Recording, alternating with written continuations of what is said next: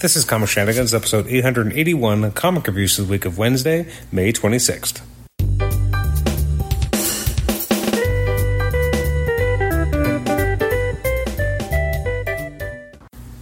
Welcome to the Comic Shenanigans podcast. This is episode 881. I cannot believe we're almost uh, at episode 900. I'm your host, Adam Chapman, and uh, today is our reviews episode for books from the week of Wednesday, May 26th. Um, this is coming out pretty late because it's already June, um, but uh, you know, better late than never. Um, so I'm only talking about three books today, but some of the books that came out on the 26th include, and there's actually quite a number of them. There's Action Comics 1031, Alien number 3, Black Panther number 25, Robins versus Suicide Squad 7, um, part of the I guess DC's round robin. Uh, got Detective Comics, uh, Heroes Reborn, Magneto and the Mutant Force, Heroes Reborn, Siege Society, Heroes Reborn, Young Squadron, Heroes Reborn number four, Maestro, War and Pax. Uh, we have Miles Morales, Spider Man, Mir- uh, sorry, Mister Miracle, The Source of Freedom. Uh, New Mutants, Reptile, Robin, Star Wars, Darth Vader, which is a part of the ongoing War of the Bounty Hunters. Uh, there's also um, Star Wars Dr. Aphra, also connected to that. There's the Stargirl Spring Break Special, uh, Strange Adventures number 10 of 12, Teen Titans Academy number 3, The Marvels number 2, and X Men number 20. Uh, so that's everything that came out on May 26th, except for the three books that I'll be talking about. First up is Batman Superman number 18. Uh, I gotta say, I'm actually really digging and enjoying this book. It's a little bit all over the place in terms of, you know, I'm not always sure exactly what's happening, but um, I'm really enjoying it. It's fun. Um, I feel like it, you know it's really playing with things. It's you know got these other kind of weird reality versions of Superman and Batman. The, they're not from the, their own same reality, but now they're interacting with each other. Um, I'm kind of enjoying that, and the whole idea of it's kind of wound in this other. Uh, you know, kind of uh, what's the word storyline that's happening to the main characters. I'm actually really digging it and enjoying it. It's different. Uh, it's uh, you know definitely yeah I would say different is probably the best way to put it because it's not your typical Batman Superman story and I really enjoy that about it. Uh, beautiful artwork by Ivan Reis and Jose Luis. I don't know if that's pronouncing it right or not. They're doing the pencils. Inks by Danny Miki and Jonas Trindade. Uh, you got Sabine, Sabine Rich on colors. I'm just butchering everyone's name today. Uh, Saida Temofonte on letters, and it's written by Gene Luen Yang. And uh, I'm really dig- digging this. I think it's really. I'm, I'm really curious where it's going, how it's like, what the ending is going to be like. But so far, I think this is uh, immensely entertaining. So I would definitely recommend it. Uh, next up, we got Beta Ray Bill number three. This is such a f- interesting book. Um, I would say it's not kind of the typical Beta Ray Bill story, uh, Daniel Warren Johnson is obviously having the absolute time of his life. Um, and it's got color art by Mike Spicer. Um, you know, it's it's it's it's kind of a, almost a, not a depressing Beta Ray Bill story, but we're used to kind of him seeing him very much kind of the worthy Beta Ray Bill, and here we're seeing him really kind of driven to desperation and trying to find a home and trying to find a place and restore who he was and you know, being upset about everything that, you know, he's given up so much uh, for the Asgardians, and to kind of, I feel like he's kind of been forsaken by, by Thor and, and to a less, lesser extent Odin as well. And um, now, you know, with Scuttlebutt trying to, you know, find the was the Twilight Sword. I can't remember exactly what it's called, but basically Surtur's sword, um, so that he can have enough power to kind of do what he needs to do uh, to restore himself to the way he used to be and be able to go back to his Corporate form. Um, like it, you know, classic Marvel comic in that it's you know you have these godlike characters, but they have very human flaws. Um, so you know, a, a, part of this this quest was wanting to restore himself because you know what people look at him and what they think of him with this kind of horse face that he has. Um, the artwork is you know not your typical kind of old school Marvel House style. Um, I, again, it really feels like it hews to you know Johnson's strengths. Um, this feels very much kind of a you know I don't know I don't know if I want to say like heavy metal or punk rock or it just got a very different vibe to it. But I think based on the journey that the character's having, I think it's very appropriate.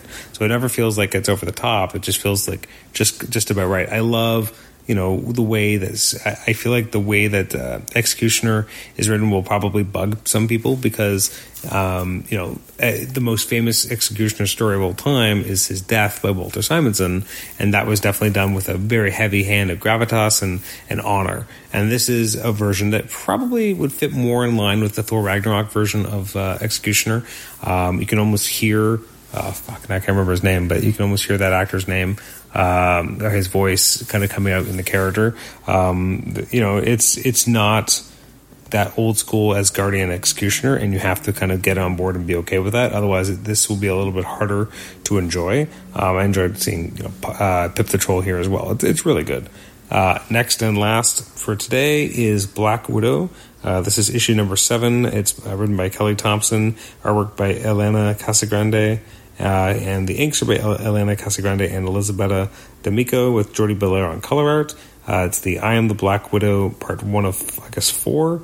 Uh, last issue was kind of a done one. Um, I like that we're not just kind of going from story to story, that uh, everything that happened to Natasha in the first storyline is really having a huge part in this. It is interesting that we're not, we kind of moved on to her and Yelena having their own kind of stories, and we're not seeing any of the more of the men in her life for now, but I think that actually probably is for the best. Um, I do like seeing that, you know, it's not forgotten. Black Widow's still, still dealing with what happened in the first storyline with, with the family, uh, with, her, with her child and her husband um, and kind of seeing how she's trying to move forward. And I like that she was kind of taking on, um, you know, um, what's it called? Uh, you know, a, a, colleague, and it's just really, really well done, really interesting, uh, exciting. I like seeing how um, Yelena and uh, Natasha work together um, as they're dealing with having this friend, uh, sorry, this uh, this colleague that they're trading as well. Um, I thought this was just so well done, so interesting. I uh, really loved the art, loved everything about it. It was just such a, a pleasure to read. Uh, it felt like it really moved along at a nice clip, and uh, it kind of knew what it wanted to be. And I think you know Kelly Thompson just gets better and better as a writer because she gets more and more self assured with the types of stories she wants to tell and how she's going to tell them, and uh, it makes it all the more interesting and enjoyable and uh, this is definitely a you know a special one. Black Widow's really been knocking it out of the park, and um, yeah, it's been fantastic. And that is all that I'm talking about today. Next review is episode, which God willing will be coming out soon. Um, looking at books that came out the June second of 2021. Uh, they include, let's see, um, from DC Comics, Batman, Batman, Catwoman. Um, Let's see. Batman the Golden Age Omnibus Volume 9. Oof, that's a lot. Crush and Lobo, number one. Flash, The Death of Iris West, hardcover. Uh, I got Justice League, Krypto the Super Dog, trade paperback. Um, what else we got here?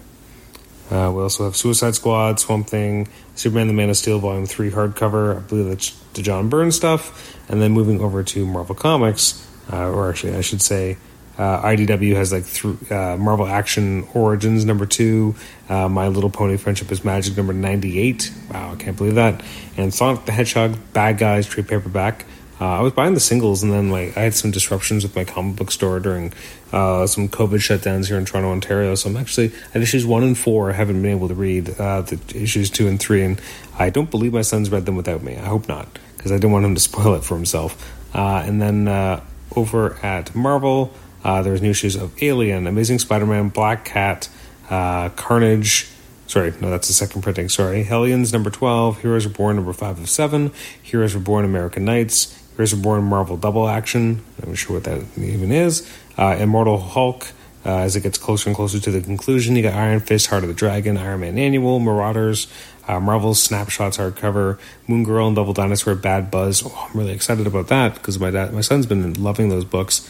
Uh, they're you know really well priced. Um, uh, digest size, and I'm really excited to read more of that with him. Uh, Spider Woman Volume 2, King in Black, Savage Avengers, what a great book. Um, it's an unlikely but really enjoyable book. You got Trials of Loki, Marvel Tales number one, got Way of X, it's the second printing variant cover. You got X Force coming out with issue 20, and then you also have um, the X Men Age of Apocalypse omnibus hardcover, a new printing. Um, so a lot of stuff coming out as well. Uh, thanks again for listening to this episode. You can email me at comicshenanigans at gmail.com, rate the show on iTunes, subscribe to us on iTunes, and listen to us on Stitcher. The next episode is a really exciting one. I had uh, Keith Dallas on the show. Uh, he's written numerous books for TwoMorrows Publishing, but in particular, uh, he has uh, been working on the American Comic Book Chronicles, um, and also a great book on the DC implosion, which I absolutely love. And part, that's actually part of the reason why I originally reached out to him because I just was so taken with the book.